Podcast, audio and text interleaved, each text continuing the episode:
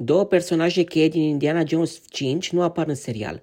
După ce a fost făcut anunțul dezvoltării unui serial pentru platforma Disney+, Plus, regizorul filmului Indiana Jones and the Dial of Destiny a dezvăluit că două personaje cheie din franciza de filme nu o să-și facă apariția în serial. Harrison Ford a dat viață legendarului personaj în Indiana Jones și căutătorii arce pierdute, fiind urmat de alte trei continuări. Indiana Jones și Cadranul Destinului este pentru ultima oară când îl vom vedea pe Harrison Ford mânuind biciul și purtând celebra pălărie, bucurându-ne și de reîntoarcerea lui John Rhys Davis în rolul lui Sela, dar și de introducerea a noi personaje interpretate de Phoebe Waller-Bridge, Mads Mikkelsen, Toby Jones și Boyd Holbrook.